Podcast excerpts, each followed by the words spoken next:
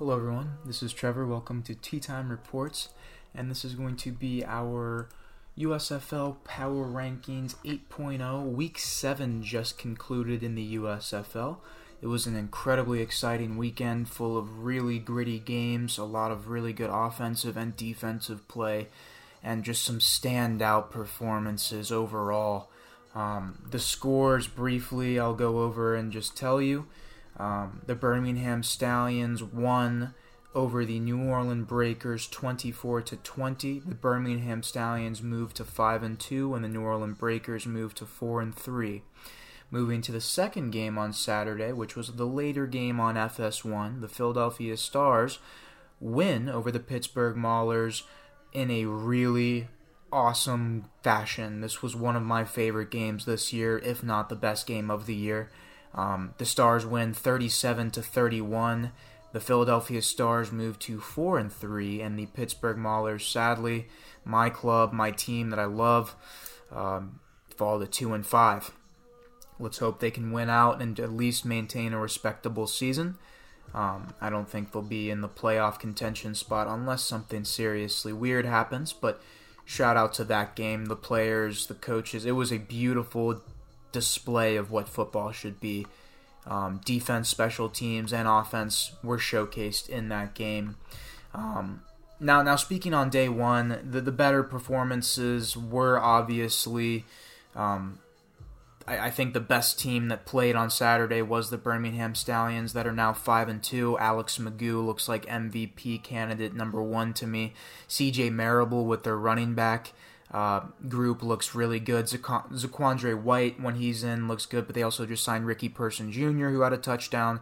They have an efficient, um, depth filled offense, and when Alex McGough is just out there making plays the way he typically always does, um, he just looks like the Johnny Manziel of this league, wearing number two for a reason.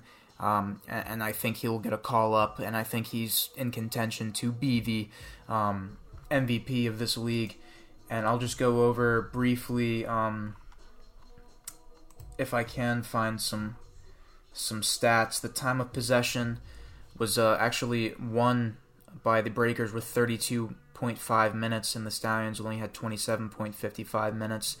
The Stallions had 11 total drives. The Breakers had 10 total plays. The Stallion only ran. The Stallions only ran 51 total plays. The Breakers one ran 70. Total yards 261 for the Stallions and 370 for the Breakers. Yards per play 5.1 for the Stallions, 5.3 for the Breakers. Red zone touchdowns 3 for the Stallions and 1 for the Breakers.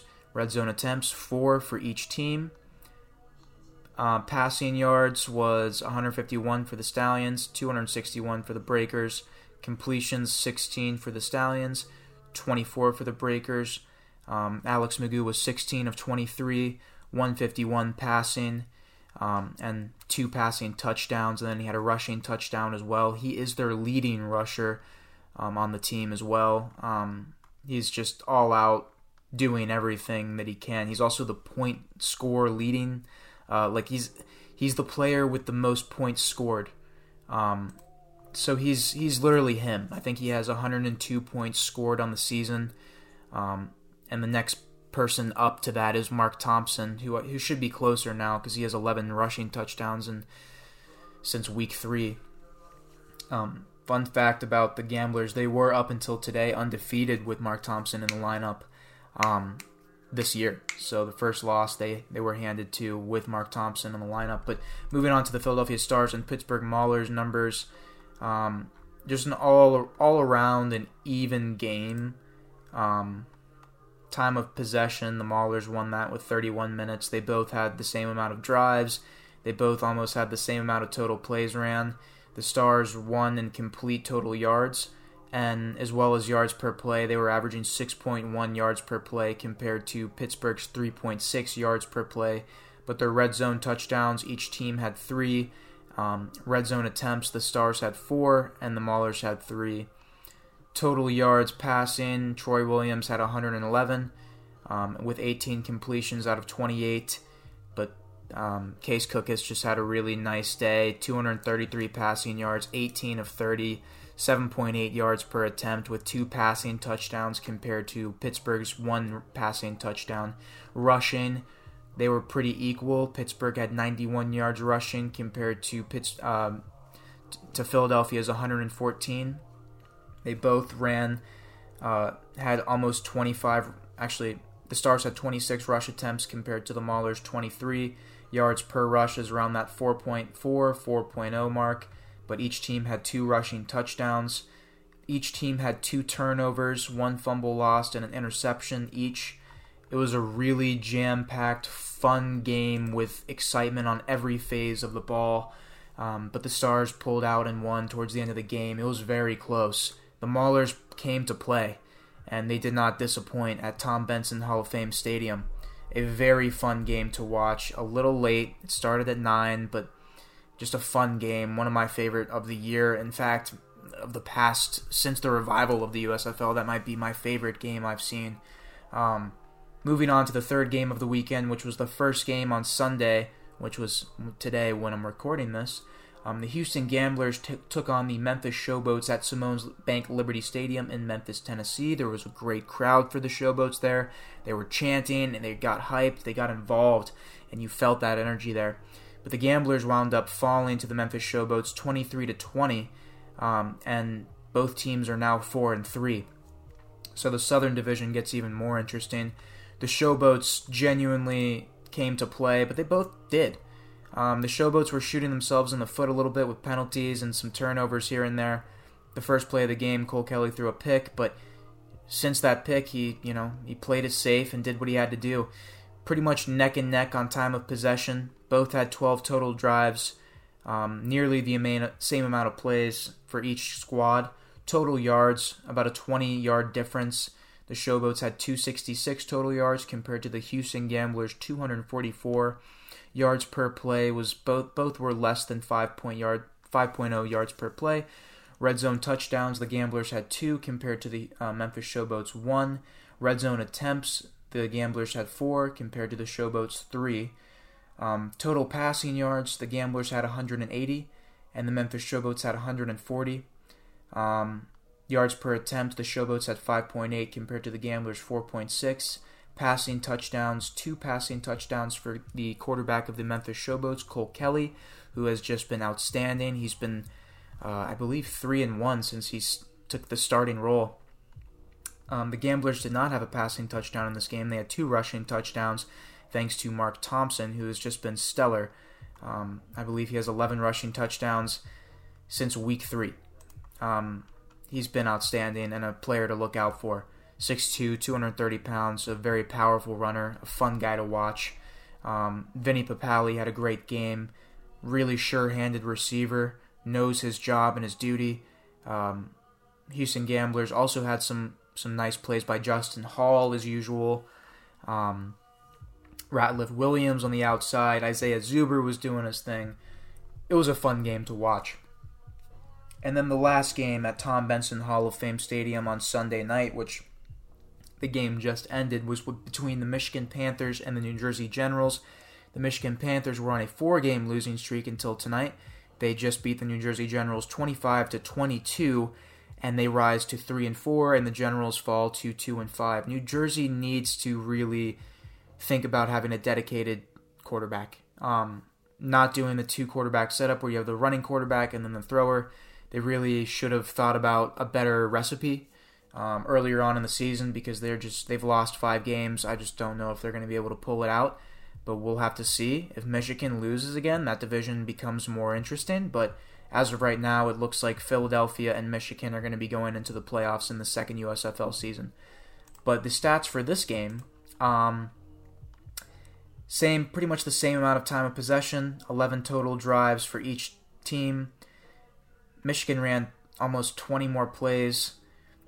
Almost had a, they actually did have over 120 more yards total than the New Jersey Generals. Um, they had 373 total yards compared to 258 on the Generals side. Yards per play, 6.1 for the Panthers, 5.5 for the Generals. Red zone touchdowns, 1 for the Panthers, and 2 for the Generals. Uh, red zone attempts, three for the Panthers and two for the Generals. Passing yards, Josh Love had his best game since week one. He had 279 passing yards. He was 17 of 30 with three passing touchdowns. And then I'd also like to shout out to Kyle Lauletta, who led a really, really fun performance. Um, even in a loss, he looked per, like really good. 18 of 30.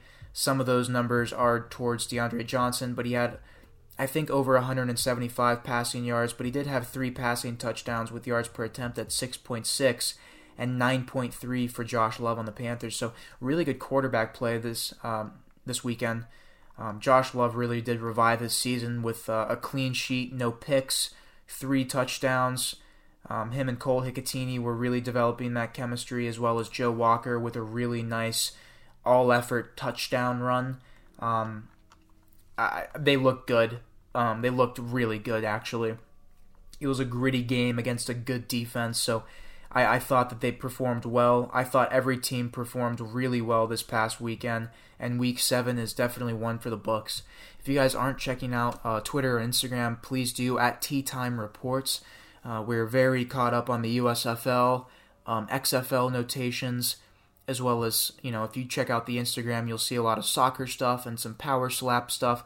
So make sure you guys follow us and get more interactive with us on there so you can stay up to date with some of the sports and uh, leagues that we're following and covering so you can be more in tune to the conversation.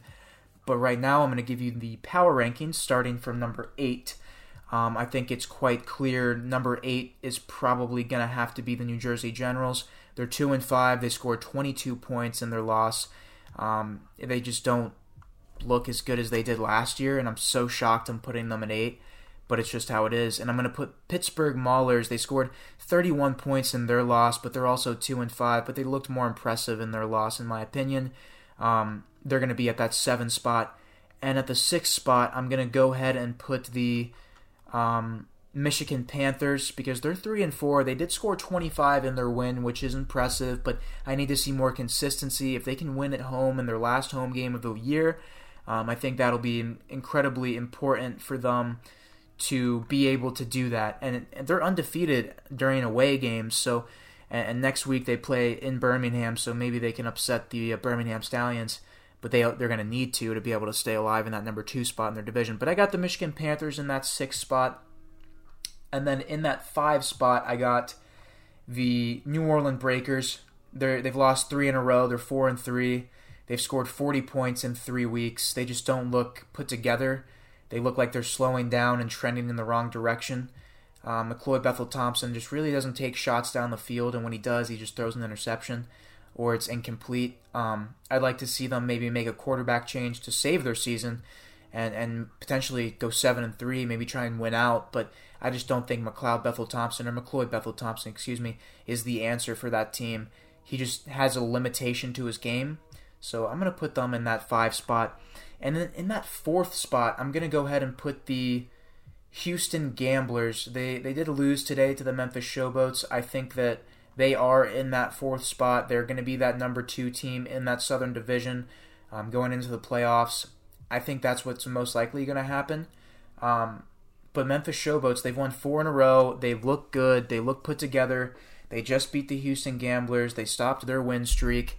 So you know maybe maybe the Houston Gamblers um, are going to have a little bit of a competition with the Showboats because the one of these teams is going to have to win out because I will say the Birmingham Stallions have a game on their entire division, so um, no team can afford a loss. But losing again is crucially um, going to fuck you. And if you're one of these clubs with three losses or even four, um, you can't afford to lose another game by any fucking means. So I, I'm going to put the Gamblers at that fourth spot, and then the Memphis Showboats at that three spot um, because they've won four in a row. Cole Kelly looks like a sound leader. Uh, Vinny Papale, their wide receiver, looks like that guy.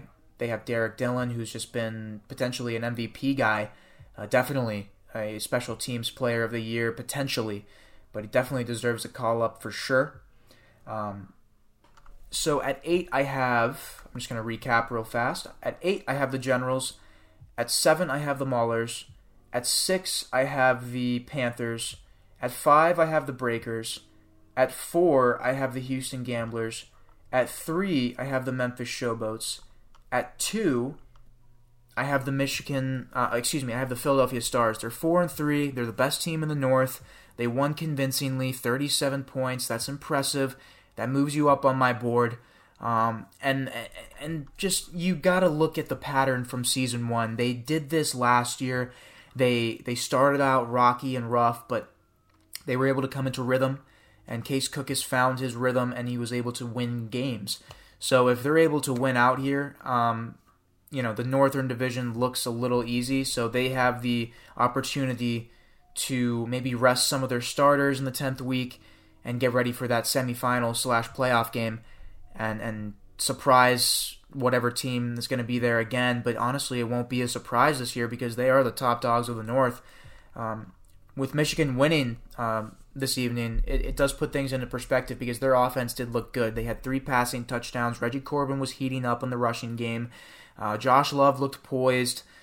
You know, and, and if that's going to be them, you know, I'm going to maybe be a little scared for the Stars in the playoffs, but as of right now, I think the Stars can beat any team in the North.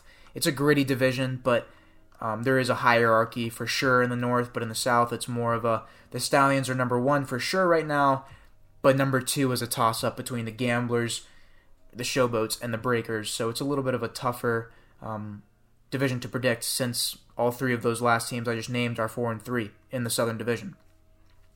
So just definitely something to think about. And then obviously number one is going to be the Stallions on my power rankings. They're just they're five and two.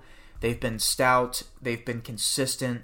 They have an MVP uh, candidate in Alex McGough who has been outstanding. He's a playmaker. He has versatility. He has the arm strength. He has the football IQ. He has the football awareness. He's smart with his body. He's tough though. You know, he's been battling through little injuries here and there, little knickknacks in game, and he comes out and wins. Um, and I think that he is the MVP as of right now. He has 13 passing touchdowns, and he's the leading rusher on their team. He's scored 102 points so far this season, and it's not even week eight. I, I think he is for sure him. I'd like to also shout out Isaiah Henne and Josh Simmons both leading in their own respective way. Josh Simmons for the um, Pittsburgh Maulers, kick returner, 682 total yards, kick returning yards, and then Isaiah Henne leading in punt return yards with 252 on the season. Kicking points is now being led by Luis Aguilar on Philadelphia with 65 points, and then the major offensive uh, passing, rushing, and receiving are still being led by McLeod Bethel Thompson, Wes Hills, and Sage Surratt. McLeod Bethel Thompson has 17, 1,791 passing yards as of right now. Wes Hills has 577 rushing yards as of right now. Sage Surratt has 475 receiving yards, and bo- all three of those players play for New Orleans. Um, and then, as well as rushing touchdowns, Mark Thompson is the leader with 11. Receiving touchdowns, Justin Hall for Houston has four, and he's leading that category. Interceptions is being led by Amani Dennis on the Philadelphia Stars. Sacks le- sack leader is Breeland Speaks for the Michigan Panthers. Reggie Corbin is leading in all purpose yards with 820. Punt net average is being led by Colby Wadman on Birmingham with 39.3. Kickoff touchbacks is being led by Brandon Aubrey, the kicker for the Birmingham Stallions, with two touchbacks on the year. Uh, just some numbers and stats to think about. But my prediction for next week's games, which I will get that schedule up right now, uh, week 8, Saturday, June 3rd, 12 p.m. Eastern Standard Time at Tom Benson Hall, Hall of Fame Stadium in Canton, Ohio. The Houston Gamblers will be playing the Pittsburgh Maulers in a, in a gritty game. And I'm actually going to go ahead and choose the Pittsburgh Maulers with the upset here. The Gamblers' offense has been stuttering. Kenji Bahar doesn't look 100% with his right ankle. Um, I'm going to take the Pittsburgh Maulers because they do have the best defense, and that's going to be a 25 to 17 game. Pittsburgh Maulers. I'm going to take that.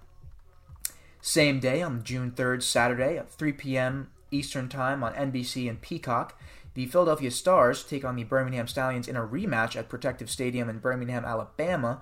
Uh, these two teams haven't played each other since the championship game of last year. So that's going to be a very fun game. I'm going to take the Birmingham Stallions in a 25 to actually no, excuse me, in a 32 to 28 contest. It's going to be a high scoring game.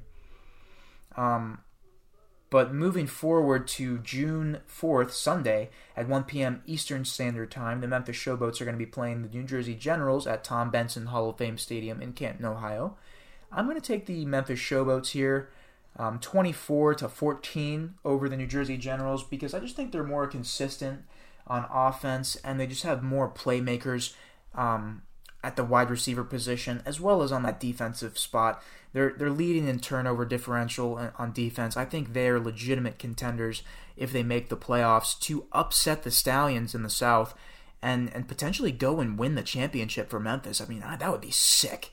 Um, but yeah, I'm gonna take the Memphis Showboats. Uh, yeah, 24 to 14 or 28 to 17.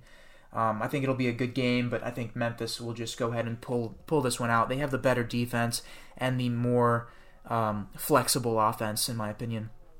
And then the final game of Week 8 on Sunday, June 4th, 4 p.m. Eastern Standard Time on Fox. Both of these Sunday games will be on Fox, by the way.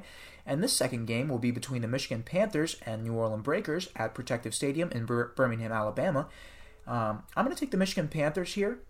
I think that they are the team that is going to kind of go on a little hot streak here, upset the Breakers. I actually predicted a, uh, last week that the Breakers won't win another game this year.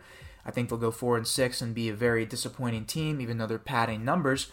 But I think the Michigan Panthers need to win this game, and they've been undefeated on the road so far this year. So I don't see why they can't win this game in Alabama and uh, secure a W and go 500, go four and four, and then build off that win, and then you got to win the next game and the next one. You know, if they can win out, then they can secure a spot in the playoffs, and I think that's what they'll do. I'm going to take the Michigan Panthers 20 to 13. I think that's a that's a relatively realistic number and a, and a, good score there. So definitely take the under in that game. I think it's going to be a gritty defensive contest. Breeland Speaks might go crazy, um, as well as uh, Isaiah Schad on the New Orleans Breakers defensive line, who's a really good player, uh, and Railford and Vontae Diggs. I mean, there's so many guys you want to shout out and give their uh, props to. Neil Clark, Neville Clark, excuse me, and um, Gerard Fernandez, Gerard um, Scott, tight end for the New Orleans Breakers. So many guys I wish I could just talk about for an hour, but um, they deserve their praise, and they've been putting out their own tape and their own respective way. And you know what? I can't wait to see how many more guys this season get signed to the NFL because after season one there was 51 or 52 USFL players signed. I believe it was 51 um, after the first inaugural USFL season. So that leaves a lot of opportunity out there for so many of these players now that have been in this system, that have been able to stay in shape and show off their skills. And I think it's really important for the league as well as just football. So this this past weekend was just so fun. My player of the week um, I'm actually going to go ahead and go on Twitter right now and see who we can vote for. Um, defensive Player of the Weeks. The not uh, the nominations were defensive tackle for the Philadelphia Stars, LaBryan Ray with four solo tackles, two sacks, and three tackles for loss. Linebacker for the New Jersey Generals, Mike Bell, eight total tackles and one forced fumble linebacker Quinton Paulin for the Birmingham Stallions with 11 total tackles, 2 sacks, and 3 tackles for loss.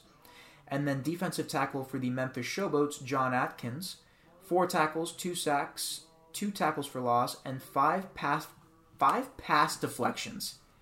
I'm definitely voting for defensive tackle John Atkins. He had a stellar performance. Um, and then moving on to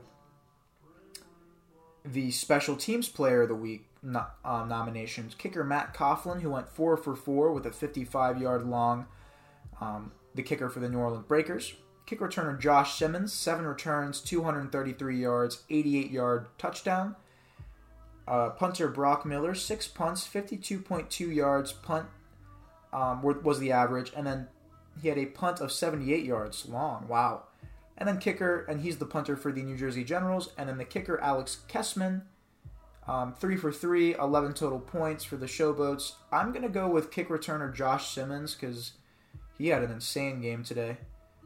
Um, or last night, excuse me. And then offensive player of the week is between running back for the Philadelphia Stars, Matt Colburn, 22 touches, 95 total yards, and two rushing touchdowns.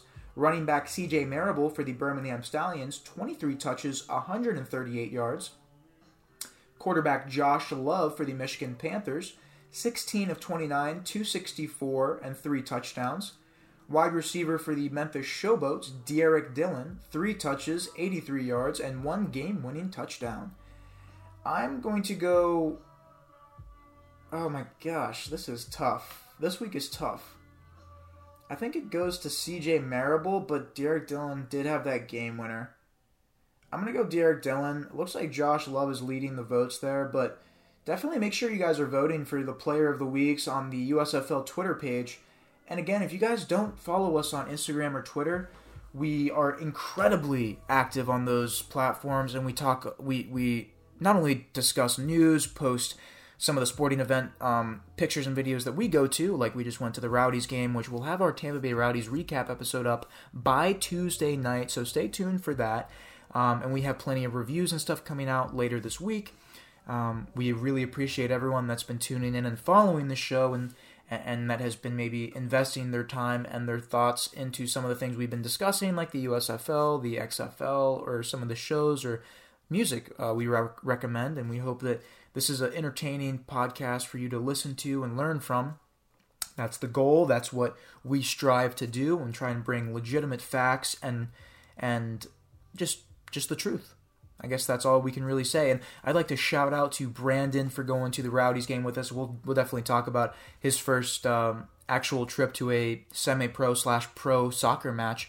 Um, and the Tampa Bay Rowdies and a successful 2-1 win over the Colorado Switchbacks. We're three points away for being from being the first team in the East, so keep your eyes up and your heads up if you're a Tampa Bay Rowdies fan. And we'll have an entire episode coming very shortly about that, um, as well as our USFL and Chill episode that we'll release during the week as well. And stay tuned for our Mission Impossible franchise review um, and our, you know, maybe our predictions for what this new film is going to hold. But we really appreciate everyone for, you know, tuning in and showing this show support and love. And um, it's only going to grow and get better from here. So thank you very much for listening to this week's USFL Power Rankings episode. I really appreciate it, and I really hope you guys were able to see one of the USFL games this weekend. If you did, you missed a lot. It was a very exciting weekend of football, and to tell you the truth, this is what you want to see week in and week out, and we've been getting that with the USFL. It's been incredibly entertaining, really fun to watch. Great coaching in, in most of these games, especially this past weekend. You know, there, there was there was tight games across the board. There's always going to be questionable play calling, but let me just say this: the, the, the quality of play has improved severely in this league, and I just would like to shout that out. Um, from USFL season one to USFL season two, there's no natural hierarchy between the teams, so it's really cool to see the power struggles between each division, um, especially with the divisional uh, rivalries that are developing. Especially the Philadelphia and Pittsburgh Maulers teams. They do not like each other at all but it's just so fun to watch, and I really hope you guys were able to catch a USFL game this weekend, this past weekend. But if you didn't, make sure you tune in this upcoming weekend. There's three more weeks of the regular season, then we have the semifinal slash playoff game, and then we get the championship game. So make sure you guys are staying up to date and staying tuned in with the USFL, and hopefully I'm able to educate and bring knowledge. Um, on that to you if you were unable to, or if maybe you're just not interested. Maybe you just tuned into this for the first time and you know, hello to all of our new listeners. But uh, thank you guys very much for the support and the uh, and just the love. You know, take care. Have a great rest of your day, morning, evening. That's all that matters. Sending the love out from Tampa Bay. Take care.